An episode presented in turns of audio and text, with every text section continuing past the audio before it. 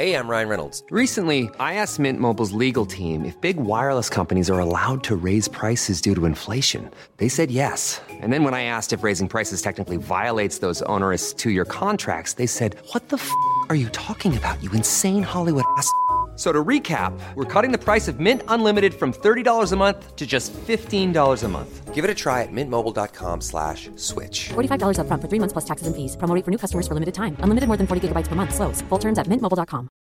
If you're looking for plump lips that last, you need to know about Juvederm lip fillers. With Juvederm Volbella XC and Juvederm Ultra XC, your lip look, whether it's subtle or bold, can last up to 1 full year with optimal treatment and no additional maintenance. Find a licensed specialist and see if it's right for you at Juvederm.com today. That's Juvederm.com. Add fullness to lips in adults over 21 with Juvederm Volbella XC or Juvederm Ultra XC.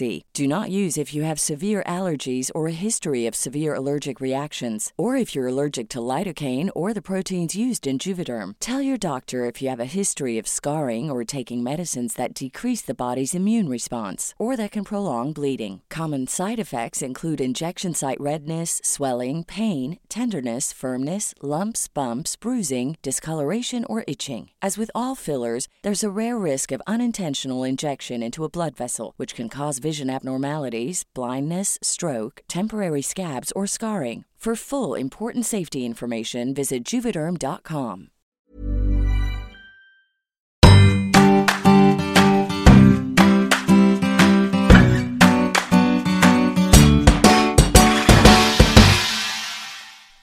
Torsdagen förra veckan hade jag det stora nöjet att få hälsa på nästa kvinntervju i riksdagen.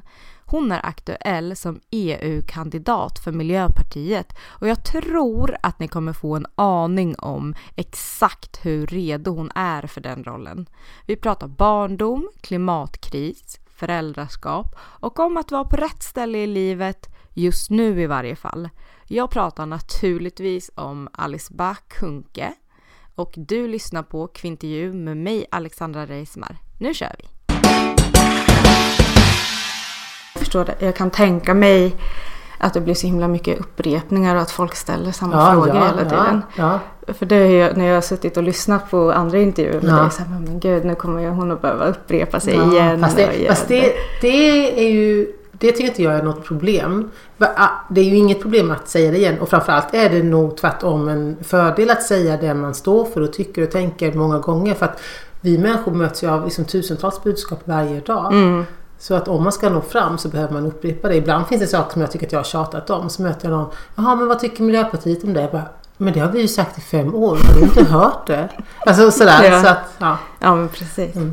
Ja, men det är ju super att du vill vara med. Det var så kul för att jag höll på så här med vad jag ska ha på mig när jag ska gå hit. Jag har ju inte varit i riksdagen förut. Nej. Så jag säger, men gud, vad har man på sig? Är det någon klädkod? Måste man, men gud. Så då skrev jag till en kompis som riksdagsledamot i Jönköpings i Vänsterpartiet. 2 våningar upp. Så skrev jag bara, Linda, vad har man på sig? Vad svarade hon? Vad du vill? Nej, hon sa, hon bara, det finns ju ingen dresscode, men man kan ju klä sig liksom hel och ren. Precis. Vad roligt. Vi sitter i samma hus. Vi sitter i Vänstern och Centern. Och sen några moderater, tror jag. Mm. Kommer ni bra överens då? Vi ses ju aldrig. Nej. Ja, men det gör vi ju. Man är ju väldigt, alla är ju väldigt, eller 99,9% är ju väldigt så här, väluppfostrade. Ja, det är ju en fördel. Ja, precis, tycker jag. Men Alice, ska vi sätta igång? Ja. Känner du redo? Jag är väldigt redo. Perfekt.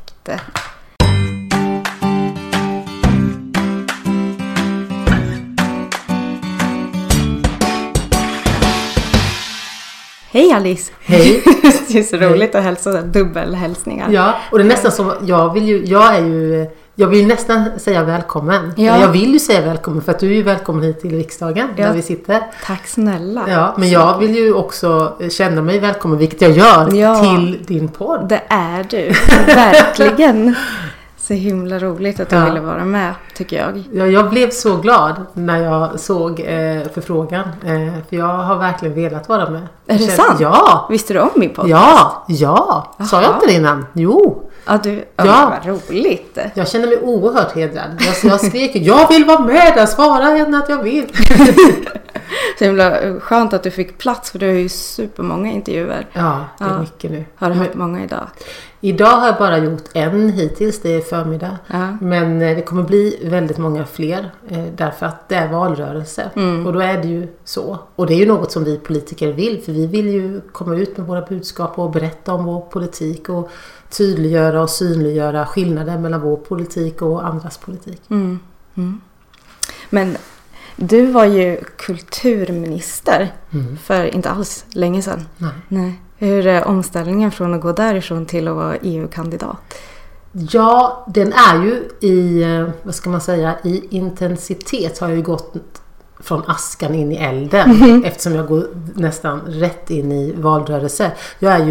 Jag blev ju i riksdagsvalet också vald till att vara riksdagsledamot. Mm. Så jag är ju folkvald riksdagsledamot. Jag är en av de 349 och jag har en plats i EU-nämnden. Mm.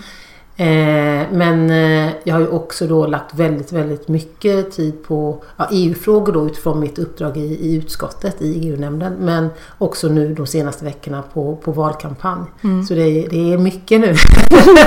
Man är lite trött, det blir inte så många timmar sen. Nej. Samtidigt så får jag enormt mycket energi av vetskapen om att det står mycket på spel. Det här valet den 26 maj kommer att avgöra EU:s framtid. Och jag vill inget hellre än åka till den där fronten. Jag känner mig så redo. Du känns redo, det tycker jag. Alltså när man har lyssnat på alla intervjuer och kollat debatter och så här, du känns liksom, det känns som att du ska vara där. Ja men så känner jag också. Jag är så laddad. Och det är ju någonting som har byggts upp också under de senaste åren som minister. Jag har ju fått ta många fighter. Med politiker, alltså ministrar från andra länder som backlashar på kvinnors rättigheter, rätten till sin sexualitet, till sin egen kropp, till hbtq-personers rättigheter. Det är, och jag tror att allt för många inte är medvetna om vad som faktiskt står på spel. Vi backlashar nyvunna rättigheter. En rapport visade att 80% av läkarna i Italien vägrade, eller menade att de vägrade utföra aborter och hänvisade till samvetsfrihet. Aj, 80%. Ja, det är helt... Ja. Och abortlagstiftningen är ifrågasatt och uppe på dagordningen i flertalet EU-länder. En hbtq-person kan inte med självklarhet resa i EU ens med sin familj och veta säkert att man har rätten till sina barn. Eller att man är skyddad av lagar vad gäller hatbrott till exempel. Så det finns otroligt mycket att göra. Det här var bara liksom inom 2 områden som rör mänskliga rättigheter. Och vi måste försvara dem nu. Nu, klockan är 5:12. Ja, gud. Alltså, jag tror att det är många som inte har hängt med kanske på EU-valet på samma sätt som han har hängt med på Sveriges val så att säga. Varför tror du att det är så? Varför har man inte kommit igenom där på samma sätt? Där är jag självkritisk. Jag vill mena att vi politiker under många års tid inte har förankrat och inte har ansträngt oss för att förklara och synliggöra på vilket sätt som EU-politiken påverkar människors vardag här hemma i Sverige. Man uppskattar att ungefär 50% av de beslut som rör en i en kommun har en direkt koppling till beslut som vi har tagit gemensamt i EU. Allt ifrån vilka gifter som kan finnas på barnens förskola i leksaker och material till hur vi jobba med infrastruktur till vilken mat som vi äter på äldreboendet, vad den är producerad och kopplad till upphandlingsregler och annat. Det finns så otroligt mycket som verkligen är betydelsefullt för oss som man inte är medveten om ligger på bordet också när man går till vallokalen. Så dels är det ju vi politiker då som inte har ansträngt oss tillräckligt mycket Det blir också en sorts härskarteknik. Mm. För om människor inte vet om vad det är vi beslutar om, då kan vi också styra och ställa mer själva. Mm. Det är ju jäkligt provocerande. Ja, det är det. Så det krävs mycket mer transparens så att människor faktiskt kan granska oss politiker. Och därtill så har vi ju relativt sett, vill jag mena, en låg bevakning. Vi har väldigt få journalister i Bryssel som granskar de svenska EU-parlamentarikerna. Mm. Det finns mindre länder i EU som har fler journalister där och faktiskt vänder ut och in lite på vad, ja, hur aktiv är man på möten, vilka frågor driver man, vad gör man med sina pengar och så vidare. Mm. Det menar jag också är en... Det blir ju som en då indirekt härskarteknik från politikers sida att ingen vet egentligen om vad vi gör. Mm. Det är också dåligt. Så vi är många kockar i den här soppan. Mm. Det här valet rör ju heller inte bara oss. Och jag tänker att det är ju mycket lättare att tillsammans, alltså i EU, driva frågor då som kanske skulle vara viktiga för, alltså om man ska säga bara kvinnliga rättigheter världen över. För oss är ju så mycket självklart. Mm. Och sen så tittar man runt om så har våra grannar inte alls det på samma sätt. Alltså vi tar det så himla mycket för givet här. Ja. Och därför kan jag tycka att det är lite ignorant att välja att inte rösta i EU-valet för att det rör andra också på ett sånt sätt. Och då kan man ju tycka att så här, det borde varit större här med. Mm. Ja, solidaritet är för mig ett starkt och vackert ord med den största av betydelse. Mm. Att vi också gör saker och tar beslut som ska hjälpa andra. Vi lever ju i den bästa av världar. Det betyder ju inte att allt är perfekt här, men i jämförelse med de flesta andra människor i hela världen har vi det bäst. De rättigheter och de friheter som generationer av svenskar före oss har fått kämpa för med blod, svett och tårar och som vi idag åtnjuter. Allt ifrån då aborträtt till barnomsorg till vi kan rabbla hur länge som helst. Det är ju få förunnat. Och då vill jag mena, eller jag känner i alla fall, att, och som svensk, att det kommer med ett stort ansvar. Så när jag kämpar för andra kvinnors rättigheter, då känner jag att jag gör dem som gick före oss stolt. Att det här är ju förstås tanken med det hela, att vi ska sprida det. Att fler ska få omfamnas av de här friheterna och möjligheterna. Ja, men jag tänker, nu börjar jag med allting. Jag pratade med en som heter Charlotta Björk, hon är på Instagram komiker, Beyoncé Björk heter hon där. Då sa hon att det är så typiskt kvinnligt att börja med jag tänker eller jag tror att. För att det liksom inte blir så definitivt. Ja, så man måste tänka lite på sig själv sådär när man pratar. Men det solidariska, är det som har tagit dig in i politiken? Eller vad var det som gjorde att du kände så här, nej men det här måste jag göra? Jag har alltid varit intresserad av samhällsförändring. Och jag har alltid imponerats av vad man kan åstadkomma tillsammans med andra. Jag föddes visserligen i Malmö, men bara när jag var något år så flyttade vi till Småland, till en by, till ett litet samhälle som heter Håda. Och från den byn kommer min släkt på min mammas sida sedan århundraden tillbaka. Jättehäftigt. Varenda sten och kulla och stubbe, allt har mina förfäder gått och suttit på. Och där växte jag upp och blev förstås uppfostrad av mina föräldrar, men också av hela byn och mycket i kyrkan som var den första gemenskap jag kom in i. Där jag såg att det fanns en gemenskap utanför familjen. En gemenskap som jag kunde välja att också vara i.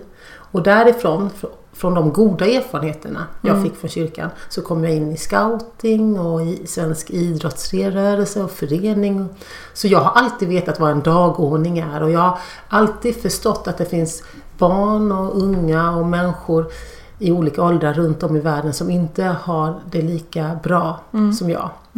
Så det där har alltid funnits i min medvetenhet och väldigt tydligt. Jag är en föreningsmänniska och tycker om att vara tillsammans med andra. Jag vet att jag som enskild individ kan inte åstadkomma den stora förändringen. Men tillsammans med andra så kan vi flytta berg. Mm. Och det är ju hur häftigt som helst. Så på det sättet var det ju väldigt naturligt för mig att också ta steget in i ett politiskt parti. Mm. För det är ju en av alla de olika föreningsformer vi har i vårt fantastiska land. Mm. Men sen så var det förstås så att det var en stor sak för mig att välja vilket parti. Jag har ju vänner i alla politiska partier. Ja. Men för mig handlar det ju mycket om de 3 solidariteter som Miljöpartiet bildades kring. Mm. Vi är ju ett relativt ungt parti. Det finns en berättelse i vårt parti som handlar om hur Miljöpartiet bildades runt Per Gartons bord. Mm. Och han var ju en folkpartist som fick nog. Han bråkade mycket i sitt parti och kände att det behövs någonting annat. Någon som ser till helheten, till det större. Det där som faktiskt skapar de grundläggande förutsättningarna för liv. Mm. Så då bildades Miljöpartiet för snart 40 år sedan. Om vi har 3 solidariteter som all vår politik och allt det vi gör ska studsa mot. Och det handlar om solidaritet med djur och natur och alla ekosystem. Solidaritet med alla människor. Och solidaritet med kommande generationer. Mm. Och de där 3 solidariteterna, när jag läste dem, då bara föll allt på plats för mig. Och jag kände, amen, vad häftigt. Det finns ett parti, det finns några andra som också ser den här treenigheten. Att det handlar om ekosystemen, där människan ju är en del av ekosystemen. Alla har inte riktigt förstått det. Jag hörde häromdagen när det var den här nyheten om att 1 miljon arter är på väg att utrotas. Mm. Så hörde jag 2 män i 50-årsåldern som jag gick bakom på väg till tåget. Och så hörde jag hur den ena mannen sa, utan att skämmas. Mm. Utan nej, de brukar sällan göra det. Ja. Ja, blev det han tänkte högt och säger till sin kamrat. Och det här att ekosystemen hänger ihop, det är ju lite läskigt. Och jag tänkte, jo. Och jag tror tyvärr att det är allt för många som inte riktigt har reflekterat över det. Och det är ju, jag menar, det finns ju mycket att tänka på så man kanske inte riktigt har förstått det, men om en art försvinner så påverkar det i sin tur en annan art som påverkar en annan art. Det är ett dominospel. Mm. Mm. Så, och till syvende och sist så påverkas också vi människor. Mm. Jag tror att många har förstått det här med bina och pollinatörerna. Ja. Att om de försvinner så försvinner också hela den här. Då kommer vi inte ha äpplen. och så. Den enkla matematiken har ju många i alla fall hört talas om. Men det är ju mycket större än så. Mm. Så därför var de här 3 solidariteterna så starka för mig. För jag har alltid känt det där med helheten och jorden och planeten. Att det finns ett system där vi människor inte för givet ska tro att vi är universumcentrum och allting snurrar runt oss. Mm. Utan vi är bara en liten del av någonting mycket, mycket större. Mm. Och sen då att det är solidaritet med alla människor som finns och lever här idag. Varav många har det för jävligt för att tala klarspråk. Mm. Och sen då den 3:e solidariteten med kommande generationer. Mm. Att vi också har ett ansvar för att den här planeten ska gå och leva och vara på förhoppningsvis för århundraden framöver. Mm. Ja. Så därför var steget inte så svårt för mig att gå in i Miljöpartiet. Nej, ja, men vad fint då. Mm. Jag ska hitta det hem. Ska vi försöka tända? Eller nej, ser du? Bara du ser. Jag ser dig. Ja. Nej, men det tyckte jag var så intressant. För när man hör som de här gubbarna eller männen, kanske vi ska säga för att vara trevliga. När de pratar, alltså det är ju saker som jag tycker att barn ofta förstår. Mm, ja. Alltså bara sättet som min dotter som är 9 kommer hem och pratar om miljön och vad de pratar om i skolan och sådär. Det är ju, alltså de har kommit så mycket längre än så många andra vuxna. Jag tror att vi behöver liksom lära om. Mm. Ja, vi har så otroligt mycket att lära av barn. Mm. Och så känns det ju också som att skolan generellt sett är väldigt bra på att lära ut kunskaper om hur allt hänger samman. Mm. Men det är också det som gör så ont ju i en. Nu är jag är också förälder, men även om man inte är förälder så gör det ju ont i en att det är så illa som det är. Mm. Och det är också något som har påverkat mig väldigt starkt. Inte minst under de senaste åren när jag har haft förmånen att tala med många klimatexperter och miljöexperter om hur allting hänger samman. Och vad som faktiskt står på spel som kan avgöra alla kommande generationers framtid. Mm. Priset betalas ju redan idag till viss del av de människor som tvingas fly på grund av torka, som ju är en konsekvens av global uppvärmning eller av översvämningar eller andra extremväder som vi kommer se allt mer utav på grund av den globala uppvärmningen. Men till syvende och sist kommer ju också vi här i den rikaste delen av världen också få än mer konsekvenser än de bränder och översvämningar och sånt som vi redan har sett prov på. Mm. Men för snart 2 år sedan var jag på Svalbard i Arktis. Åh nej, vad häftigt. Ja, det var en fantastisk resa. Fantastisk. Oh. Och en natt skulle vi åka ut till en glaciär. Och det var mitt i natten och det var, solen stod högt på himlen. Det var klarblå himmel och vi var klädda som Michelin-gubbar. Jag hade otroligt mycket täckkläder på mig. Vi var tuffade ut med en båt och vi var guidade av en syssloman som hon hette, sysslomannen på den här ön. Och när vi hade åkt 1 timme och hade mer än 1 timme kvar till glaciären, då säger han till mig: Alice, se dig runt omkring. Och jag vände mig om och tittade och det var bara hav, hav, hav överallt. Och så sa han: här, precis här åkte jag skoter för 10 år sedan. Och jag trodde att jag hörde fel. Så jag vände mig till honom och sa: nej, men inte 10 år sedan. Inte 10 år sedan, inte just här. Och då upprepade han: precis just här åkte jag skoter för 10 år sedan. Och så la han till: det sker nog. Det sker nog. Det händer nu. Och då fick jag nästan som en fysisk reaktion. Och jag bestämde mig för att alltid tala om detta. Jag måste tala om det. Jag måste bära vittnesmål. För jag vill kunna säga till mina barn att jag gjorde allt jag kunde. Jag försökte prata med så många människor jag kunde. Jag organiserade mig. Jag gick med i ett parti. Jag kämpade. Jag tog skit varje dag från klimatförnekare. Nej, men det där, så att jag är ju så, för en del frågar mig: men varför har du valt att bli politiker i dessa tider med så mycket hot och hat på sociala medier? Och varför har du valt att vara miljöpartist? Kunde du inte gått in i något stort parti som har lite framgång och så? Bara, nej, jag har följt mitt hjärtas röst. Jag har valt att kämpa för det jag tror på. Och det gör ju att jag orkar lägga mina barn. Jag orkar träffa andras barn.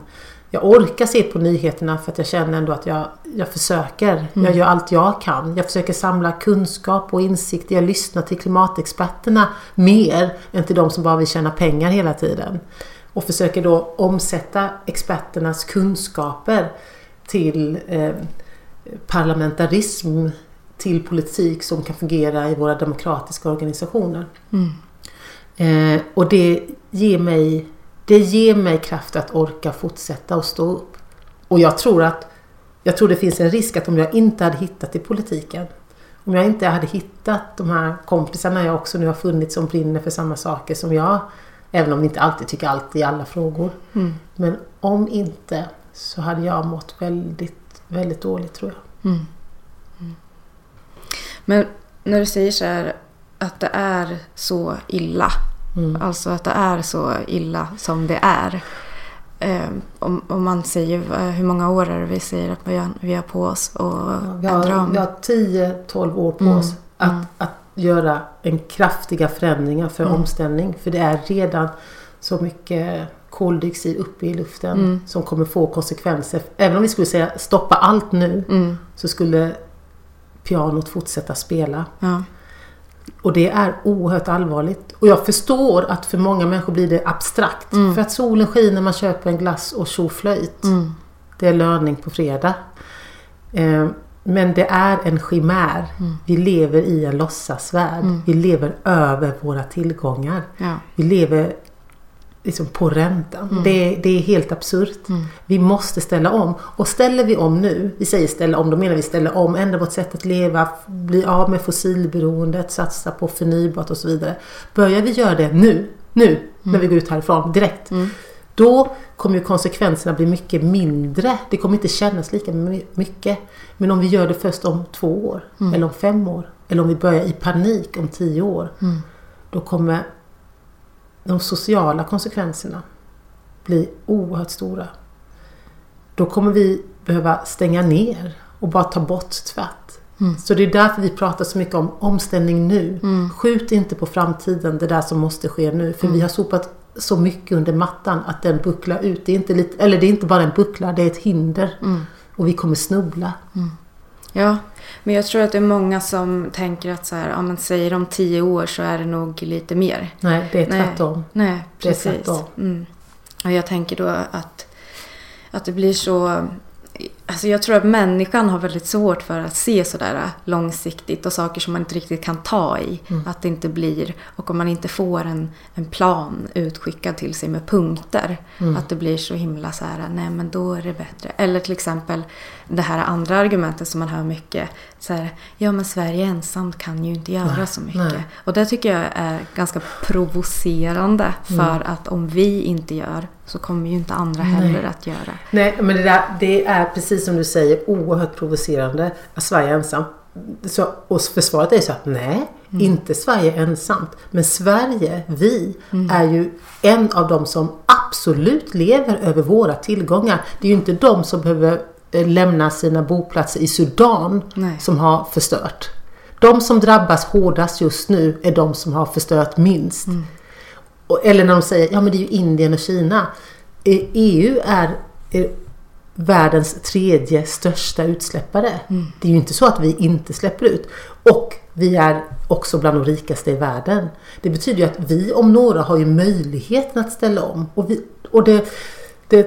Det som är också en positiv melodi i den här sången, det är ju att vi kommer ju också kunna tjäna pengar på om vi ställer om, för då kan vi också sälja de produkterna och tjänsterna som vi utvecklar till Indien och Kina. Så det kommer att löna sig långsiktigt. Mm. Det kommer löna sig för de som är barn nu.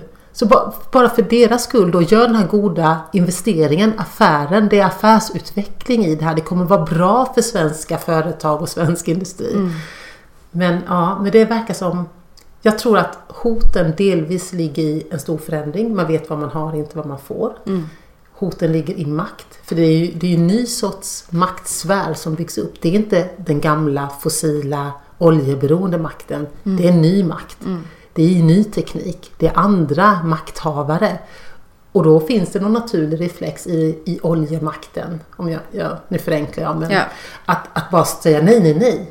Vadå, ifrågasätter ni allt som vi har byggt upp och allt vi är och står för? Ja, det gör vi. Vi visste inte bättre, nu gör vi det. Nu gör vi om och gör rätt. Mm. Så ja, det betyder ju att om jag då blir invald i EU-parlamentet så kommer ju de här kommande 5 åren. Det är 5 år som är en mandatperiod. Det kommer inte bli roliga år. Nej. Det kommer bli de tuffaste åren jag har upplevt. Och samtidigt vill jag inget heller. Jag hör att det låter konstigt. Det är så sjukt att man utsätter sig för saker. Och jag vill inget. Det känns som att jag har laddat hela mitt liv för det här. Jag bara vill. Francesca heter en av våra gruppledare. Hon är en tysk tjej. Hon kallas för Ska. Hon sa till mig sist vi sågs att Alice, det kommer bli jättetufft. De som står för motsatsen till oss, nationalisterna, de högerextrema, de kommer också vara här. Och de kommer vara fler än någonsin. Så jag vill att du ska veta det, att det kommer vara hemska år på många sätt. Mm. Och jag kände ett starkt ljus. Bara, och jag vill vara där. Väl, ta mig. Ja. Det känns som att jag ska gå in på Colosseum. Jag bara, och skriker efter det. Så, välj mig! Ja, hallå! Ja, titta, hallå, ta mig! Jag vill ut! Jag vill inget heller. Jag vet inte hur jag ska uttrycka det. Men jag vill att mina barn ska veta. Och alla andra barn. Jag gjorde allt jag kunde. Så välj mig. Det måste vara så häftigt att känna sig på rätt plats. Ja. På något sätt.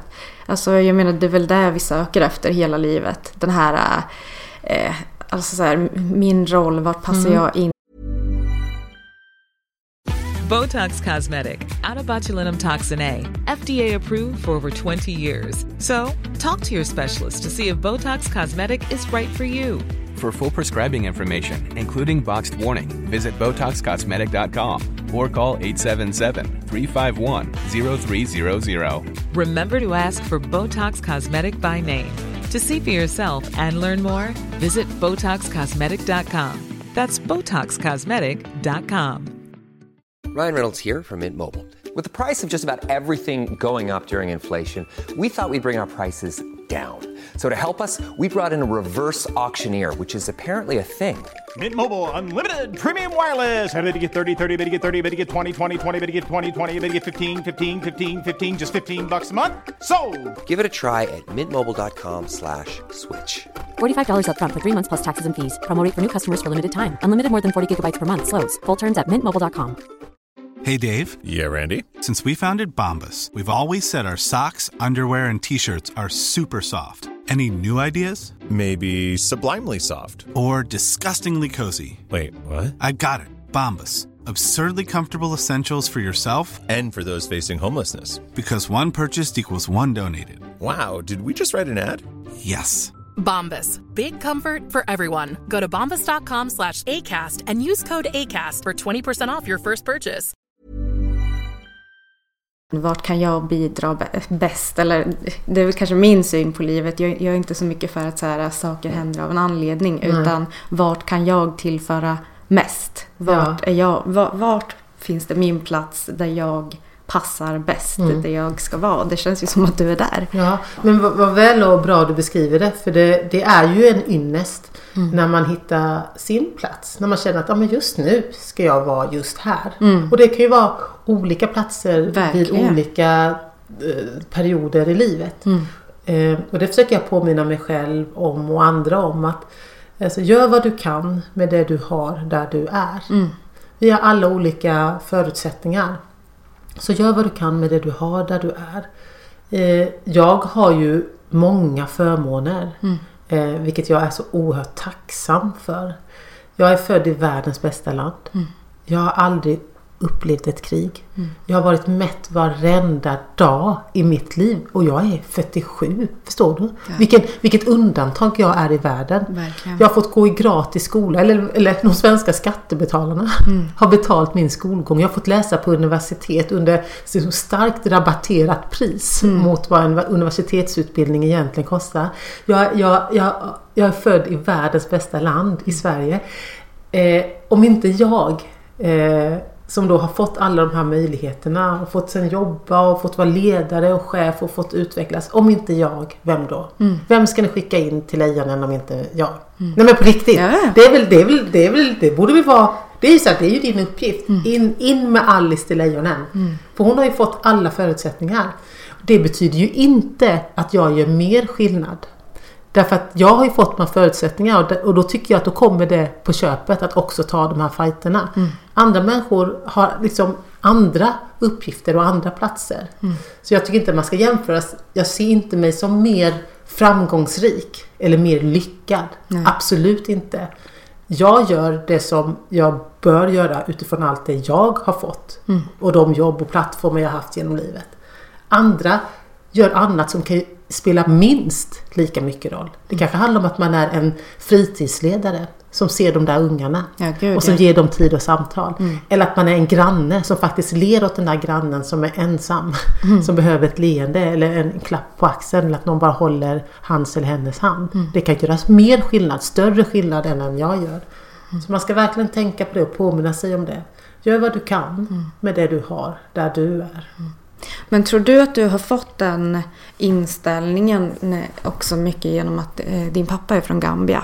Mm. Jag kan känna mig, för min pappa är från Argentina, att det blir mindre självklart när man vet och har fått det liksom talat om för sig från när man var liten, vad som också finns och hur det är och hur det inte ser ut som det gör här på andra ställen. Och jag menar inte att det behöver vara dåligt alltså på de ställena, men bara att det finns olika världar i den här stora världen som vi lever i, som vi också behöver anpassa oss till eller åtminstone uppskatta och förstå och respektera. Mm. Tror du att... Jo, så är det.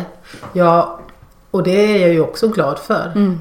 Att jag alltid, så länge jag minns, har fått intutat eller vi har talat om hur andra barn har det i världen. Så jag har alltid varit högst medveten om att jag lever i ett undantag. När jag levde och växte upp liksom, i min lilla idyll i Småland där det var liksom Astrid Lindgren varje dag. Fast det inte var sommar hela tiden, men så var min uppväxt i stort sett. så har jag ju varit...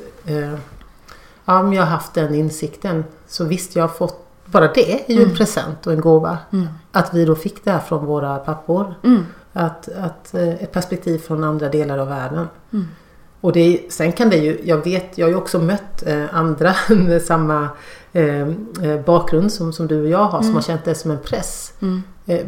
Ett betungande, eller betyngda av den insikten. Ja. För min pappa sa ju hela tiden till mig när jag växte upp, du har inget att skylla på. Nej. Och han sa ju det nästan lite, inte bittert, men lite, han sa det med sorg. För han såg ju allt vi fick och allt vi hade. Och visste att barnen i hans byn svalt. Mm. Och det var ju inte det att han inte unnade oss att vara mätta. Nej. Men det fanns medvetenheten om orättvisorna i världen, präglade förstås honom och har gjort fortsatt. Liksom. Självklart. Men jag blev mer stärkt av det. Mm. Jag blev inte nedtryckt av den insikten att jag har inget att skylla på.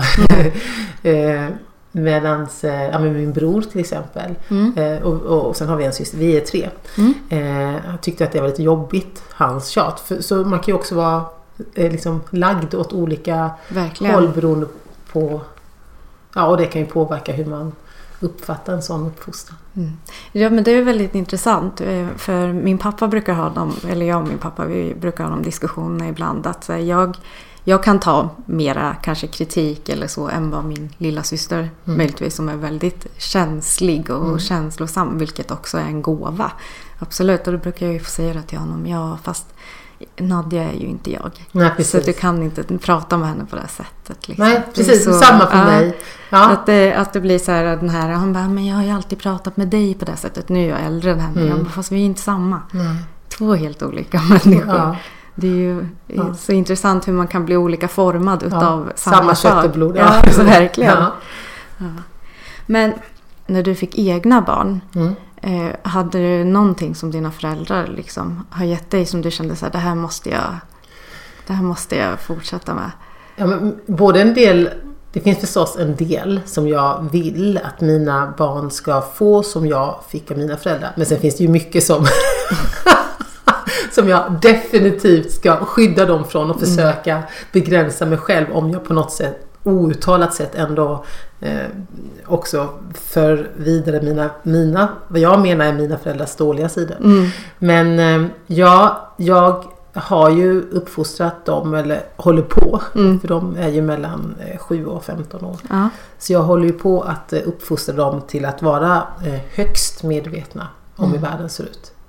Till den milda grad att min man och deras pappa ibland tycker att jag trycker lite för mycket verklighet och fakta i deras ansikten. Och där han med på ett så här lugnt, fint sätt säger, ja, men de är ju bara barn. Jag bara, ja. Men jag tycker inte... Jag vill mena att jag tror att det är bra att inte linda in sanningar för mycket. För vi människor och även barn har ju en tendens att vilja tro på det ljusa mer och linda in det, och kanske de till slut tror på inlindningen och inte på faktan som finns där. Så de, om man skulle fråga mina barn, vi får väl se vad de skriver för böcker. Men de tycker att jag är den hårda, det säger de. Det finns ju verkligen en risk för att det kommer. De tycker att jag är hård och sträng. Sen vet jag att de tycker om att diskutera politik och världen, och om det verkligen är ett dilemma, då kommer de gärna till mig. Men om de vill ha tröst går de gärna till sin pappa. För jag går direkt på så här, vad är problemet och hur löser vi det? Alltså. Och ibland kan man ju bara vilja gråta ut. Ja, men det här är ju jätteintressant, för jag tror vi har exakt samma roll i våra hem. Ja. Alltså precis så, Petter kan ju vara min sambo och sådär, ja, men du måste ju inte säga exakt som det är hela tiden. Och sen om något har hänt så börjar det ju direkt bara säga, men hur löser vi det då? Ja. Inte så här, eller jag vet inte om vad det är, men jag har inte tid, man vill ju lösa, och det är också ett sätt att överleva för en själv. Ja, ja. Hur har man klarat sig genom livet? Jo, att man blir en målsökande robot på lösningar. För annars så skulle man kunna ha lagt sig ner i fosterställning för länge sedan. Så för mig har det i alla fall varit en ett rep upp i ljuset. Mm. Att fokusera på lösning. Mm. Okej, ett sjuhelsikes problem. Finns det några lösningar? Vad ska springa? Vem ska jag prata med? Mm. Hur löser jag det här? När stänger posten? Alltså, nej, men du vet, oavsett vad det har handlat om. Mm. Bara lösa. Mm. Och då är det klart också när man har... vi har 3 barn. Att när det är så mycket med både ens egna yrke och barn och allt som händer och idrotter och aktiviteter och så, att man blir väldigt målsökande efter lösningar. Mm. Kanske ibland lite för snabbt. Jag hör ju vad han säger. De ska ju få berätta klart innan jag bara och liksom hugger nästan för tidigt. Men ja, det är ju inte lätt att vara förälder. Och samtidigt så... Jag är ju inte romantisk alls. Nej. Jag är väldigt oromantisk. Och jag tänker att jag har en massa fel och brister. Mm. Det kan nog gå bra för dem ändå. Det finns andra vuxna som är kloka. Våra skolor är fyllda av fantastiska vuxna, erfarna. Verkligen. Som har fostrat mina barn till mycket bättre människor än vad de hade blivit om det bara hade varit jag. Mm. Jag är så tacksam. Mm. Jag bara överöser dem med kärlek och respekt. Mm. Alltså mina barn, ibland får jag beröm från, eller ibland, någon gång har jag fått beröm från någon handbollstränare, fotbollstränare. Era barn är så väl fostrade och de tar ansvar för hela laget så. Och då säger jag som det är. Ja, tack att du säger det till mig, men det är inte jag. Det är liksom det är Malin och Fredrik och Ali och alla de här på förskola och dagis och skola som har fostrat mina barn. Mm. Det är ju fantastiskt. Ja, det är. Men det är väl våran typ av den här lilla byn som tar hand om våra barn. Ja. Eller hur? Ja, det är det. Ja, ja, det är ju, ja, det var fint tänkt. Ja, vi måste man vill ju ge förskolepersonal och skolpersonal och fritidspersonal alla löner och förutsättningar i hela världen för att de tar sig an våra ungar, fostrar dem, lär dem, gör dem till demokrater, anstränger sig trots allt och all press de har. Mm. Det är den finaste samhällsuppdrag man kan ha, tycker jag. Mm. Men du har vuxit upp med en mamma som var lärare, va? Ja. Ja, jag också. Jaha, vad roligt. Ja. Hon är rektor nu då, förvisso, men det är ju speciellt att ha en lärare som mamma. Det blir det ju. Man vet ju vilka beteenden de inte uppskattar. Ja. Vad sa du att du gjorde? Sa du? Nej, så gör vi inte i ett klassrum. Jag hade min mamma på samma skola. Oj. Högstadiet. Kom ihåg någon gång som man försökte skolka på fritidsgården. Kommer ju Camilla där, sportar in och bara, vad gör du här? Ja. Jag letar efter min nyckel. Ja. Men du var väl inne på att bli lärare ett tag? Ja. Jag tänkte efter gymnasiet egentligen i någon sorts desperation när jag förstod att jag inte skulle bli bäst i världen på 100-200 meter. Jag gick friidrottsgymnasium. Du var ändå där och touchade. Ja. Jo, men det... Ja, fast, nej, långt ifrån. Jag blev skadad och det är ju faktiskt de som kan hålla sig hela. Det är de som kan träna så mycket som det krävs. Mm. Och jag höll inte det måttet. Jag blev skadad. Vilket var en stor sorg. För det vet man. När man är elittränare och förstår att man blir skadad för ofta. Då vet man. It's not a good sign. Nej. Kroppen håller inte. För i huvudet vill ju alla träna hela tiden. Men kroppen måste ju hålla för det. Så då i någon sorts desperation kring hur livet skulle te sig, så blev det, jag vet inte, det var typiskt kanske så här lärarbarn, man bara, men lärare får jag väl bli då. Mm. Så jag började plugga i Lund för att bli lärare i svenska språket och religion, tänkte jag. Mm. Och så läste jag då didaktik och så på Lärarhögskolan i Malmö, men pluggade på teologikum då först i Lund. Gud, vad intressant med teologi. Ja, det var fantastiskt. Väldigt roligt. Men är du väldigt, för att du sa ju där att eller att du har vuxit upp mycket i kyrkan och sådär. Mm. Är du väldigt sådär fortfarande intresserad utav det kyrkliga? Jag är ju kristen. Jag är väldigt så här, uppfostrad i en kristen tradition, vilket ju många är generellt sett i Sverige. Men jag är ju verkligen uppvuxen i bibelbältet i Småland då, på gränsen mellan Jönköpings och Kronobergs län. Så kyrkan har alltid varit ett hem för mig. Och jag kan kyrkan och jag är konfirmerad i Svenska kyrkan. Och sen som vuxen blev jag mer aktiv också i kyrkopolitiken. Mm. Och satt i kyrkomötet som är Svenska kyrkans riksdag för POSK. POSK, partipolitisk obundna Svenska kyrkan. Vi tycker inte att man ska ha politiska partier i kyrkan. Vi har aldrig förstått det. Nej. Så det röstar vi emot. Det är lite fyndigt med påsk. Ja, eller hur? Ja. Så kyrkan har betytt mycket för mig ur flera perspektiv. Mm. Det är ju kyrkan jag verkligen har fått min grund fostran i svensk föreningsliv. Mm. Och det är inte vilken liten skolning som helst. Därför att det svenska föreningslivet och de strukturer och processer vi har där är ju det som bär hela vår riksdag och hela våra system. Mm. Alltså stadgar, utskott, årsmöten och så vidare. Allt det här är ju en del av en demokratisk process. Mm. Om hur man demokratiskt tar makt, hur man ansvarar för makten, hur man ställs till svars och hur man utvärderas och så vidare. Mm. Så jag är oerhört tacksam för det som kyrkan har gett mig. Mm. Mm. Men när du insåg då, eller hur var det du insåg att säga, men gud, det här ska inte jag göra? Ja, det var ju mer en utdragen, segdragen process. Mm. Jag har alltid jobbat extra sedan jag var 13.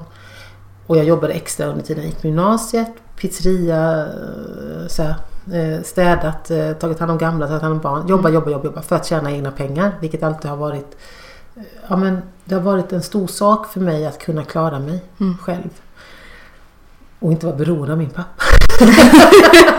Det var en frigörelse. Jag skrattar åt nu, men det är väldigt skönt att inte vara det, att inte behöva be om något. Och så då sökte jag också jobb när jag pluggade. Då jobbade jag inom hemtjänsten mest. Men så såg jag att de sökte programledare. Och jag hade aldrig tänkt på det. Men jag bara, det kan vi söka också då. Och så sökte jag det. Och under tiden, och efter det så blev jag först programledare för ett barnprogram. Det är ju 27 år sedan nu. Mm.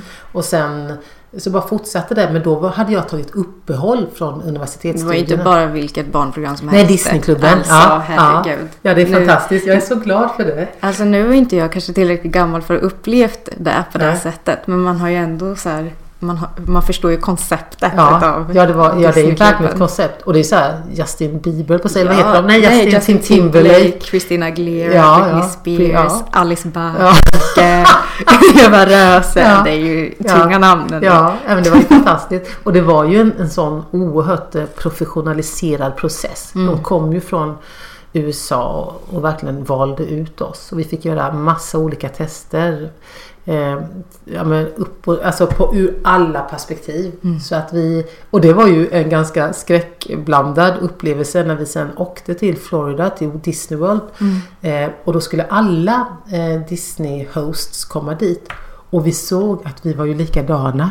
Då kom de Disneyklubbs programledarna från Argentina, från Indien, från Italien, och då förstod man ju att de visste vad de letade efter. De visste vad som går hem och vad de vill ha för sorts människor.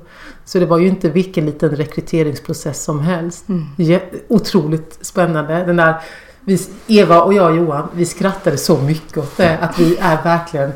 Man tror att man är unik tills man ser de andra programledarna. Bara, okej, not at all. Men under den tiden så hade jag tagit uppehåll från universitetsstudierna.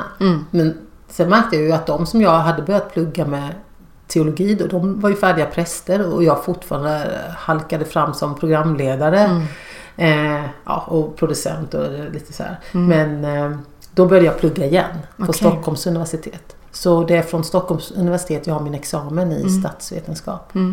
Och då var det inte för att bli lärare, utan därför att jag ville jobba med politik och sociala frågor.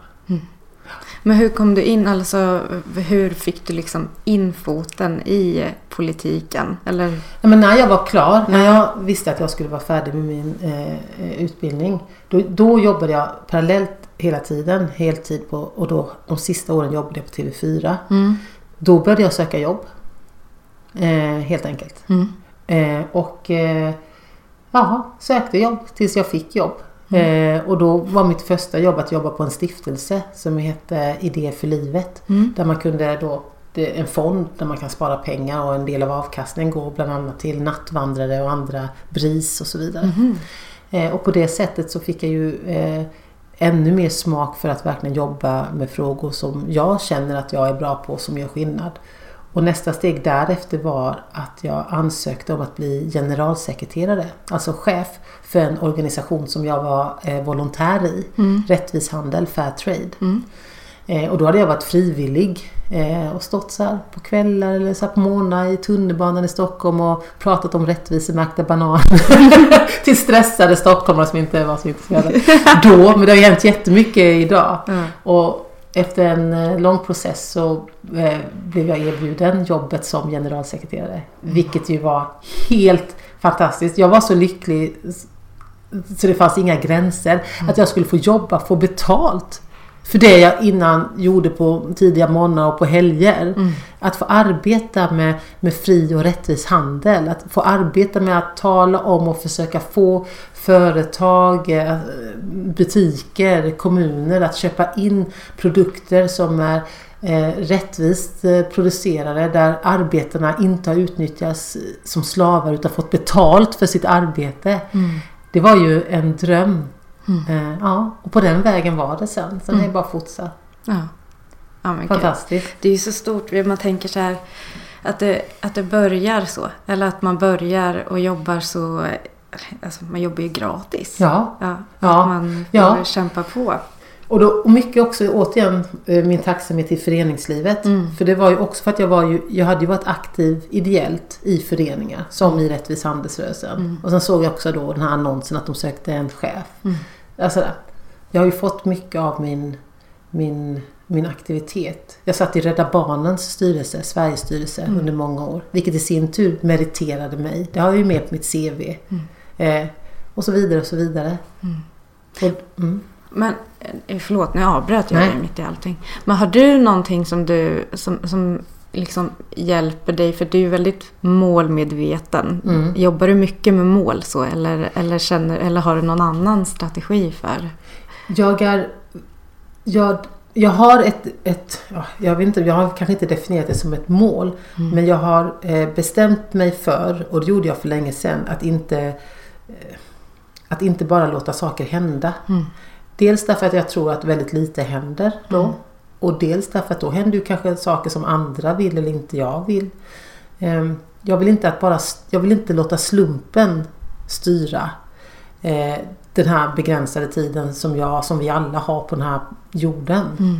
Utan jag vill göra så mycket jag kan under den här tiden. Mm. Och då har jag ju märkt av genom att bestämma mig för att inte bara lalla på, utan sätta upp så här, mål för vad jag vill, att jag ska ta en examen eller det, för att då kan jag göra det, eller jag vill komma in i den organisationen eller sitta i den styrelsen, för då lär jag mig allt om barnrätt och rättigheter och konventioner, och sen vill jag kunna praktisera det inom den här sfären någonstans. Men därtill har jag alltid haft flera vägval. Det insåg jag tidigt, att jag hade vänner som bara hade ett mål. Komma in på den här utbildningen på universitetet. På just ett universitet. Och så satt de sen och bröt ihop när de då fick antagningsbeskedet. Och så att de inte hade kommit in på juristlinjen på Stockholms universitet. Och då sa jag, men vad sökte du i andra hand då? Nej, men jag sökte inget. Jag bara, va? Vad menar du? Nej, det var ju bara det här jag ville. Och då har jag ju skällt ut många kamrater genom åren. Jag bara, för det tycker jag är så oerhört bortskämt. Vadå? Det var bara en sak du ville, till 110%. Men då får du nog hacka i det, att hitta det där som du vill till 90%, och sen till 80% och sen till 60-50. Jag har alltid haft en lista på 1-10. Där 1 är vad jag allra helst vill. Och sen 2 är vad jag näst helst vill. Och 3 är vad jag alltså vidare. Mm. Och det gör ju att de gånger som 1:an inte har fallit ut. Mm. Det har hänt mig flera gånger, många gånger genom livet. Och kanske inte 2:an heller. Och kanske inte 3:an, men kanske 7:an. Då är ju 7:an ändå något som fanns med på listan. Och längst ner på min lista har jag fortfarande att flytta hem till Håda. Mm. Mm. Och då är det punkt 10. Mm. Och då det är ju inte så illa. För då vet jag att man flyttar hem till Håda. Då får jag i alla fall tak över huvudet. Då kan jag bo hos min mamma och pappa. Och mina barn får mat. Och så får jag väl börja om därifrån igen. Jag har liksom en plan För även om det skiter sig. Men tänk dig vilket privilegium det är att ens kunna ha 10 punkter. Ja! Så 10 val, det är ju helt egentligen sjukt. Det är ju helt otroligt och ett undantag i världen. Verkligen. Vilka har 10 punkter? Men jag tror att många i alla fall kan lista 5, 10, men vi kanske kan lista 12 eller 20. Vi lever i en värld. Men med det sagt, jag vet att det ser väldigt olika ut och allt för olika ut också i vårt land, vilka förutsättningar man har. Jaja. Men man gör sig själv en tjänst och det man i alla fall kan påverka. Mm. För det finns ju väldigt mycket som är beyond one's control, som inte just du kan påverka. Men av det du kan påverka, om man börjar där, först sätta sig med ett block och en penna, vad kan jag påverka?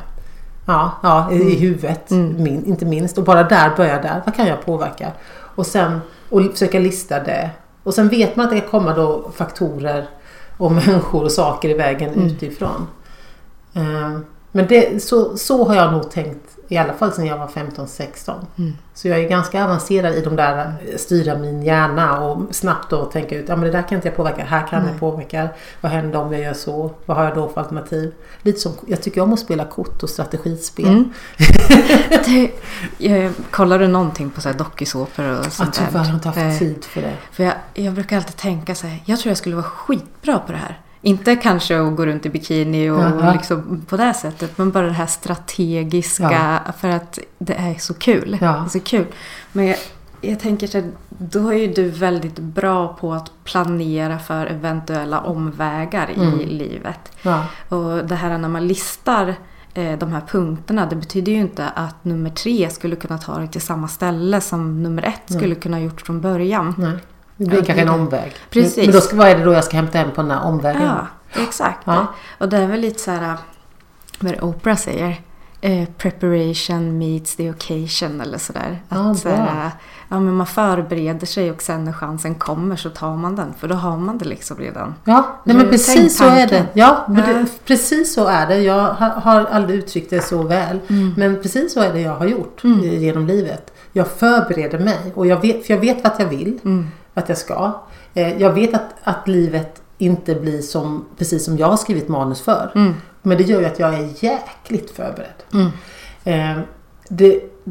Och det är ju nästan alltid till sin fördel. Ibland kan man bli lite trött på sig själv. Att man är så förberedd för alla olika situationer. Att man kanske tappar bort att vara i nu. Men därför har jag också försökt öva upp det. Att vara i nu. Att inte missa någon möjlighet att se eller höra någonting. Att lyssna på vad människor säger till mig som jag möter. För de har ju erfarenhet och inte minst äldre människor. Jag älskar äldre människor. Ja, och bara suger åt mig allt de säger och frågar många frågor. Men hur tänkte du då? Varför det? Varför känner du så? Vad är det du ångrar? För att jag inte ska behöva göra samma misstag. Utan kanske kan lära mig någonting av någon äldre människa som har gått igenom nästan ett helt liv. Så blir det också en del av min förberedelse. Ja, absolut. Men det är ju också alltså äldre människor så där. Mitt bästa sommarjobb var när jag jobbade på ett äldreboende på Ekhöjden. Då när man inte var tvungen att göra de här omvårdnadsgrejerna utan bara sitta och prata och samtala och gå ut och gå. Och så där. Det är någonting speciellt att se sig själv genom en äldre människas ögon. Och bara höra det här samtalet. För de säger ju saker som är så självklara. Men som man aldrig någonsin har hört på samma sätt. Det är väldigt sådär. Tänkte jag att de har levt så otroligt mycket längre än en själv. Jag delar precis samma erfarenhet. Att det är bland de bästa jobben jag har haft. När jag har jobbat inom hemtjänsten. Också under en tid. När det fanns resurser. Eller där man prioriterade resurser.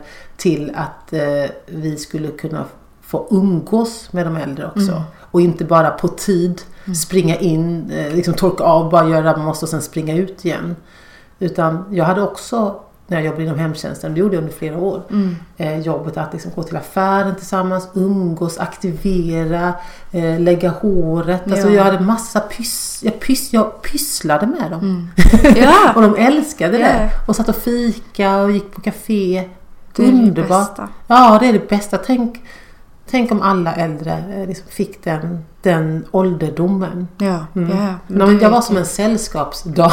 Ja, nej men, ja men verkligen. Men det är sådär, ja, du jobbade inom hemtjänsten. Ja, ja, det gjorde jag också mycket. Och bara hela grejen att det finns ett papper där det står att här har du 5 minuter. Mm. Här har du 10 minuter. För här ska du sköta om en stomi också. 10 minuter. Och du vet, man hinner inte. Och man ser på dem hur mycket de vill att man ska vara kvar också. Ja, och prata. Ja, och man vill ju själv också vara kvar. Men det, man hinner ju inte. Man får inte. Det går inte. Det är ju fruktansvärt att det är så. Ja, och då ska vi komma ihåg, det är inte bara så. Nej. Utan det handlar om prioriteringar. Mm. Äldre... omsorgen, omvårdnaden ligger ju under kommunerna i vårt land. Och det är politiker, det är kommunpolitiker som prioriterar. Mm. How would you like to look 5 years younger? In a clinical study, people that had volume added with Juvederm Voluma XC in the cheeks perceived themselves as looking 5 years younger at 6 months after treatment. Look younger, feel like you. Add volume for lift and contour in the cheeks with Juvederm Voluma XC. Reverse signs of aging by adding volume to smooth laugh lines with Juvederm Volure XC. For important safety information and to find a licensed specialist, visit Juvederm.com. That's Juvederm.com. Not for people with severe allergic reactions, allergies to lidocaine, or the proteins used in Juvederm. Common side effects include injection site redness, swelling, pain, tenderness, firmness, lumps, bumps, bruising, discoloration, or itching. There's a risk of unintentional injection into a blood vessel, which can cause vision abnormalities, blindness, stroke, temporary scabs, or scarring. Talk to a licensed specialist to find out if it's right for you. Och vi väljer våra kommunpolitiker, så vi kan välja annat. Det är vi som bestämmer. Ibland låter det i diskussioner som om det är någon sån här magisk makt. Ja, nu är det ju så här. Nej, det är inte så här. Återigen, människokraft, människomakt. Vi kan ta tillbaka makten. Vi kan säga, nej men vi vill att ni prioriterar barnen och de äldre. Vi vill att förskolorna ska vara underbara lekplatser som stimulerar till lärande och fostran i att vi ska ta hand om varandra. Och vi vill att våra äldre som har kämpat hela sina liv ska få en fantastisk ålderdom. Inte bara helt okej och bara kryss i rutan. Det ska vara, för ta med fasen, deras bästa tid i livet. Vi kan bestämma oss för det. Vi kan det och så gör vi det. Det är inte det häftigt att det går. Och det är ju den där... det är ju när vi kommer dit, när människor först måste känna det, men vi kan bestämma det här, vi kan ändra på det här, för vi kan välja dem som.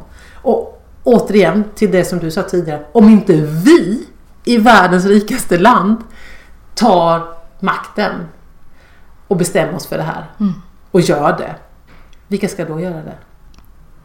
Vilka ska då göra? Om inte vi, vem? Om inte nu, när? Nej. Ja, men hur tänker du att man skulle kunna göra det på? Alltså hur skulle man kunna gå tillväga om man tänker Miljöpartiet bara som så? Vad... Om man som människa, som enskild individ ska göra för att få det här att skapa förändring. Precis. Det första som jag uppmanar alla människor till som känner sig frustrerade över en situation eller hur det ser ut i en viss fråga eller i samhället i stort. Det är att organisera sig.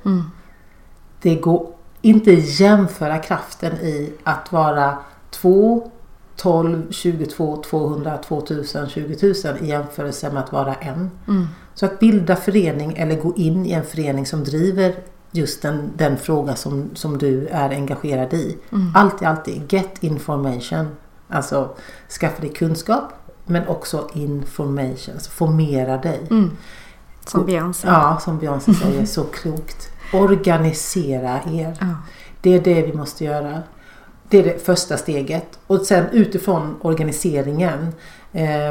Inte gå in i organisationen med att hitta minsta gemensamma nämnare. Och stå på dem tillsammans med de andra. Jag har mött allt för många som har gått in i en förening sen så börjat. Ja, men vi tyckte ju inte precis likadant i allting. Nej. Det är väl ta med fasen tur. Ja, men stå då, bråka inte, utan vi har fokus på det där som vi ska förändra, den saken. Hitta minsta gemensamma nämnare. Se till att den minsta nämnaren är stark och stabil och jobba utifrån det.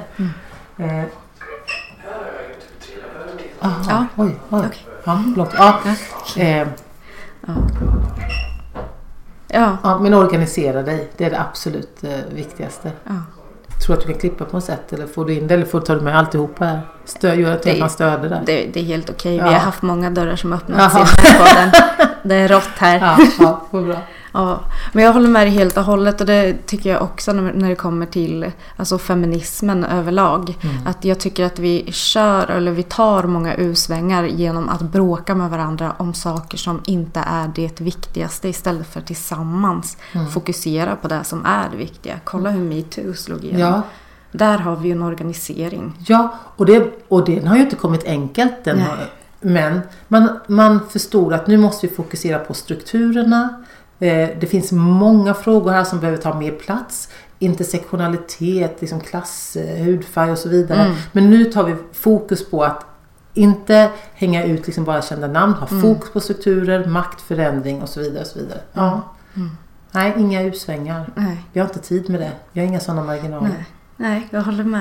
Alltså vi skulle kunna prata hur länge som helst Alice, men det är ju som det är. Du har ju saker och ställen att vara på. Ja, jag ska springa vidare. Tack att jag fick vara med. Nu har det här hänt. Tack snälla. Det här roliga. Jag är så glad. Tack, men från djupet av mitt hjärta. Tack så mycket. Här, jag har en present som jag får när man är med. Får jag öppna? Ja, självklart om du har tid. Nej, jag kör tills någon drar ut mig. Det är liksom den lilla nackdelen med att vara väldigt mycket i nuet, i där man är. Jag tappar alltid tid och rum. Ja, men det är jag också. Ja. Nej, men vad är det här för fint? Det är ett halsband som en kvinna som heter Tina Ilne. Hon har väldigt... välinslaget som alla. Ja, gud ja. Men det är ju jättefint. Visst är det. Men oj, ja, hon är jätteduktig. Tusen tack. Tack så mycket. Ja. Vad glad du blir. Ja, då springer jag vidare med det fina halsbandet. Vad ska man säga? Ett feministhalsband. Det skulle jag vilja kalla det för, absolut. Jättefint. Tusen tack. Tack själv.